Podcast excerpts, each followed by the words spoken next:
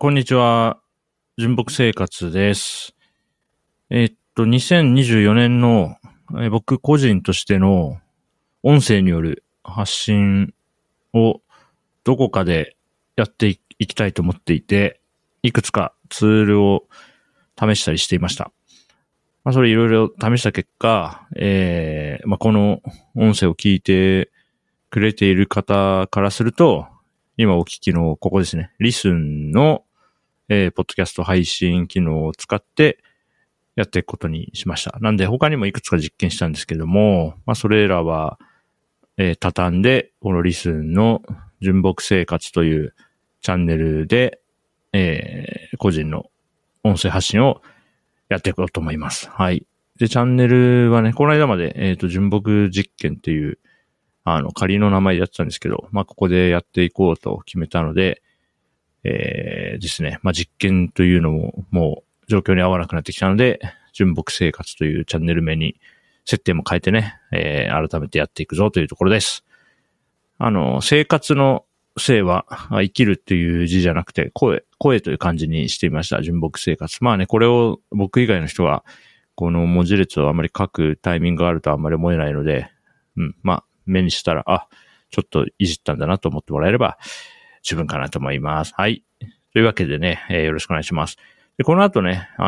リスンから、Spotify とか Apple Podcast とか Google Podcast とか Amazon Music などへの、配信設定は順次やっていって、なんでやっていけば2週間以内ぐらいには、いろんなプラットフォームで聞けるようになるのかなと思っています。Google Podcast はね、ただ今年終了予定なんでね、一応配信はしとくけど、ちょっと、いつまでね、使えるかちょっとわかんないですよね。はい、そんな感じです。で、この純朴生活としては、実験中にアップロードしたものを含めて3本目のエピソードということになりますね。で、これまで、こういうチャンネルでやってくるって周知もしてなかったんで、実験中ということでね、改めて、このチャンネルを、届けたい人たちには届けていきたいなと思ってます。はい。で、今回話すのは、2024年の活動テーマみたいなものを一応こう書いてみたので、それについてちょっと話してみようかなと思います。はい。でね、2024年の目標設定みたいなのはしてなくて、なんで2020年の活動テーマといって一応ね書いたからにはこれを意識しながら今年過ごしていこうと1月の今時点では思ってるんだけど、僕は結構ね初志貫徹タイプではないっていうのは自覚してるんですよね。なんで半年も経てばその時思ってることがあってその時の最新の気持ちに合わせて動くだろうから毎年大体そうなんでね、あんまり一年の頭に決めたことを年末までどうこうするっていうことはね、あんまりこう現実的じゃないんだけれども、でもじゃあこうやって2024年の年始にこういうことが大事、こういうことを大事にして過ごしたいと思ってるって書くのが無駄かというとそんなことはなくて、少なくとも2024年の1月になった時点で自分が何を考えていて、どんなことを大事にしたいと思ってたのかっていうのが、スナップショットとして記録されるのは、すごい意味のあることだと思います。で、またね、来年、例えば2025年のね、年始に同じようなものを書いたとして、2024はこう言ってたけど、2025はこうなってるねっていう、そこの差分から見えてくることもあるでしょうから、今どんな気分かっていうのをね、書いておく。それを、年が明けたっていうね、人間社会が決めたタイミングでそれをやるっていうのには、それなりに意味があると思ってね、書いてみました。はい。で、今年テーマはですね、動かす。〇〇を動かすっていうのを、ちょっとしたテンプレートとして、いくつかね、こういうことを意識して過ごしていこうっていうのを出してみました。はい。で、〇〇を動かすに、〇〇にいろんなものを入れるんだけど、全部で1、2、3、4、5個ですね。はい。漢字1文字。だから、全部で5つの漢字を、頭に置きまして、それを動かすという、活動コンセプトみたいなものを立ててみました。じゃあ、これスクラップボックスに僕書いたんで、まあ、上から順にちょっと読みながら何を考えてるのかを述べていきますか。はい。一つ目、頭を動かす。はい。まあ、これは、思考停止すんなよってことをですね、ちゃんと前提を疑って、自分の頭で考えるっていうことを、止めずに生きていきたいなと思っています。で、僕はこの社会において、まあ、たまたま日本という国に生まれて40年間以上日本で暮らしてますけれども、まあ、40歳男性って、まあ、下駄を履かされてるなって感じることがね、やっぱり最近強くあります。なんで、いろんな条件でね、自分がたまたま幸運の上に、今、なんていうかな、不自由ない状態で生活できてると思うんですけども、なんかこれを自分の努力とか能力のみのおかげだとか、そういうことを思い始めると、多分人生のね、まあ80歳まで生きるとしたら後半戦ですよね。で、多分なんかひどいことにもなるだろうなと思ってるんですよね。だから、頭を動かす。で、そのために具体的に何をしなきゃいけないかって考えると、インプットをし続けることだなと思うので、まあね、こうして音声でこう発信してるぐらいだから、音声コンテンツっていうのは結構気に入ってるんで、音声でいろんな情報をね、入れる、いろんな立場のいろんな人の暮らしの様子を耳から取り入れるとか、まあ分かりやすいところだと書籍読んだりとか、まあいろんな映像作品見たりとかって、まあいろいろ形はあり得ると思うんだけれども、そういうことをねして思考停止しないようにやっていきたいっていう気持ちを込めて頭を動かすが一つ目です。はい。で、続いて二つ目、手を動かすです。はい。これね、2023年振り返ると多分頭を動かすことは結構できたんですよね。2022年までと比べて結構環境が大きく変わったんで、結構考えざるを得ない。それまでの惰性ではいられなかったので、新しい状況に身を置いたことで、考え続けるってことが結構できたんですよ。ただなんかその分ね、1月から10月ぐらいまで、手を動かして何かを形作るっていうのは、なんか、あんまりやってなかったんですよね、実態を見ると。でもなんか、頭を動かして、そこで思ったこと、感じたことを、まあ友人たちとなんか喋ったりしてるときに、なんかそろそろ手を動かしたいなっていう気持ちになったのが10月末だったんですよね。で、それ以降ね、結構、毎日何かしら手を動かして何かを形成するような、何かを作るみたいな時間を、毎日の中で短くてもいいから毎日そういう時間を持とうって思ってやってたら、11月、12月と結構楽しくね、なんかいいテンションで過ごしたんですよ。で、せっかく2023年のラスト2ヶ月でそういう、ちょっと手を動かしていくっていうね、時間が習慣っぽくなってきたので、このいい感じなのを2024年も継続したいなと思って、手を動かすっていうのを、書きました。はい。で、3つ目、心を動かす。はい。これは、去年、2023年に小学校での、学習支援ボランティアの活動をやるようになってから、児童たちとのね、触れ合いの中で、心を動かされる瞬間っていうのがすごくたくさんあって、これなんか大事だなと思ったんですよね。なんていうか、心の栄養というかね。で、だから今回の動かすのテーマも、この心を動かすがなかったら、まあ、頭を動かして、手を動かして、まあ、この後話すね、体を動かすと、人を動かすってあるんだけど、なんかここから心を抜くと、なんていうんですかね。健康なビジネスパーソンっていうか、なんか成果を出すために大事なことみたいに閉じるなっていう感覚あるんですよね。で、自分の30代前半とかは結構そういうところあったんじゃない？まあ仕事が楽しかったっていうのもあって、なんか仕事の成果につながるまあ短期的になんか仕事の成果につながりそうなことばっかりに時間を使ってた時期もあったなぁと思うんですよね。今にして思えば。うん。だから、それだけよりは、うん、心を動かされるような瞬間がもうちょっと日常の中にあった方が、残りね、まあ人生残りを40年ぐらいと仮定したときに、その40年、楽しく、なんかいい人生だったなと思えるような時間が過ごせるんじゃないかなと思うので、心を動かすっていうのは、はい。結構強い気持ちを持ってここに入れてみました。だからいろいろ、例えばなんだろうな。まあ、自分のスキルとか活かして、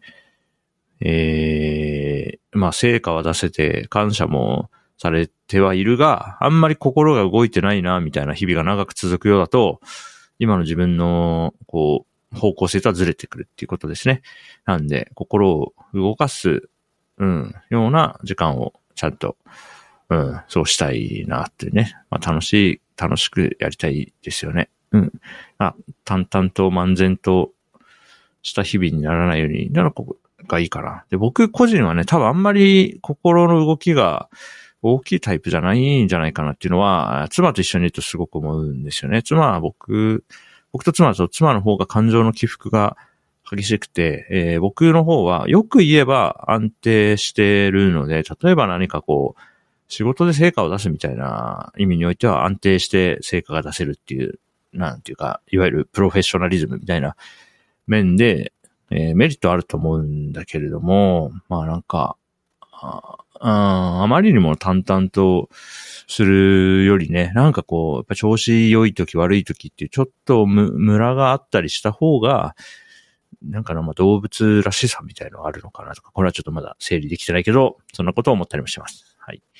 で、4つ目、体を動かす。これはまあそんなに深い意味はなくて、健康が大事なのと、職業柄で言うとデスクワークなのでね、意識してやっていこうと思います。はい。で、まあ、健康が大事なのは別に去年も一昨年もそうだったんだけれども、去年、一昨年の延長というよりは、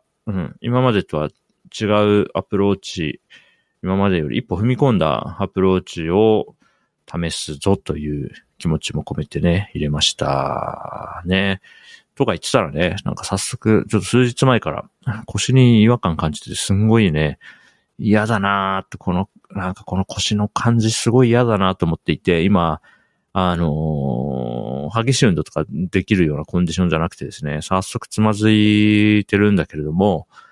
まあ、これ以降はね、まず、その腰痛めるとかってやると体動かせなくなるからさ、まあ腰をまず痛めないとかね、怪我しないとか、そういうのも含めて、体を動かせるように、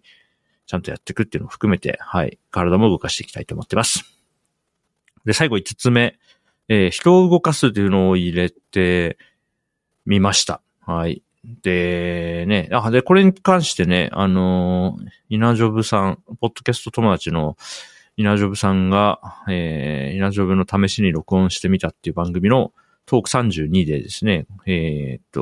言及してくれていて、この、僕の動かす2024っていうテーマ全体に言及してくれたんですけど、その中でも、まあ、人を動かすというところについても、ちょっと時間を割いて喋ってくれてですね、ありがたいなと思いました。で、稲ジョブさんから、ちょっとその僕の人を動かすっていうのがどう見えたのかを、まあ、正確に把握することはできないんですけども、なんか印象として、僕がさらっと書いた人を動かすって、なんかこう、マネジメント文脈というかね、なんだろう。まあ、組織、ある程度の規模の組織のマネージャースキルとしての人を動かすスキルみたいなのあるじゃないですか。と思うんですけどね。人を動かすってさ、なんかその、書籍があるでしょ。カーネギーさんの、今調べてるよ。デール・カーネギーさんの人を動かすっていうさ、本が、あるでしょ。だから、なんか、それ系の話として捉えられるかもしれないんだけど、まあそれは間違いじゃないが、なんか僕が思ってる人を動かすのニュアンスは、ちょっと補足しとくといいかなと思って、ここでも喋ってみます。はい。で、なんか僕はなんか人を動かす、まあそれ、この人を動かすことが好きですかとか得意ですかって聞かれたら結構ノーだなっていう感覚はあるんですよ。誰々さんにこれをお願いしてやってもらうみたいなので、あんまり気が進まないところがあります。だからこれは僕がスクラップポストに書いたことあるかな。フラットな関係が結構好みなんで、上から下に何かこう指示、命令みたいなニュアンスで、例えば部下を動かすみたいな感じで、なんかこう、いい感じのこう目標を与えるとか、そういうのはあんまり好きじゃないですね、個人の傾向として。ただ、例えばその自分が対等だと思っている関係性の相手に、なんか今度こういうことやるんだけど一緒にやりませんかっていう声かけは、だと思ったら、全然嫌な感じしない。だから、で、断りやすい。対等な関係であれば誘われて、受けてもいいし断ってもいいと思うんですよね。そういう中で、なんか一緒にやろうぜみたいなのは、そんなに苦手じゃないと。なので、人を動かすが、少なくともなんか、部下を動かすとかそういうことを大事にしたいわけじゃない。で、僕今、組織に属してないんで、数年前だとね、マネジメントの役割があったんで、そういう意味での人を動かすが期待されてるところもあったと思うんですけど、今はね、全然別に部下とかもいないんで、部下をうまく動かすみたいなところを、そういうスキルを伸ばしたいとも今思ってない感じです。はい。で、とはいえ、そうね、さっき言及してくれてた稲ジョブさんって、去年かな認知したら、だから、ポッドキャスト友達みたいな感じで、お互いに相手の番組聞いてるみたいな感じで、気まぐれ FM を、よく聞いてくれてる方なんだけれども、今日の僕のこの純朴生活での音声配信とか、気まぐれ FM での音声配信とか、あと日記を書いてたり、去年だと週刊少年オーバーだっていうニュースレターを配信してたりして、で、日常的に僕はなんか自分はこう考えてとか、こういうことに取り組んでるっていうのを、パブリックな情報として発信してるんですね。そうすると、意外とそれを見た人が、じゃあ自分もこういうことやってみようかな、と、多かれ少なかれ影響を受ける人がいるんだなっていうのが、去年すごい、なんか体感できたんですよね。ニュースレターを1月、だから去年の今頃から、年末まで週に1回毎週日曜日に配信して52通を送り終わった時に、よかったらこう1年間読んで、こんな風に読んでたっていうのを教えてくださいみたいなことを真正面からね、お願いしたら、お便りくれたり、コメントを書いてくれたりした人が何人かいて、で、一つ一つなんかすごいありがたかったんですよ。1年間。ね、これ誰がどんな気持ちで読んでなるとよくわかんないなと思いながら1年間続けた結果として、毎週楽しみに読んでましたとか言ってくれる人がね、いてね、そんなに多くはないけども、でも一人二人じゃないぐらいはいて、いや、それなんかすごい嬉しかったんですよね。だからそう思った時に、自分が何か情報を外に向かって発信するっていうのは、誰かの生活に影響しうるんだなって、僕がこれまでなんとなく思ってたよりは、強く影響するんだなって、なんか、現実をそう認識したって感じですかね。だから、発信する以上、望もうが望んでなかろうが、人を動かすことあるんだなということを認識した上で、これまで通り発信をやっていきたいと思ってるって感じかな。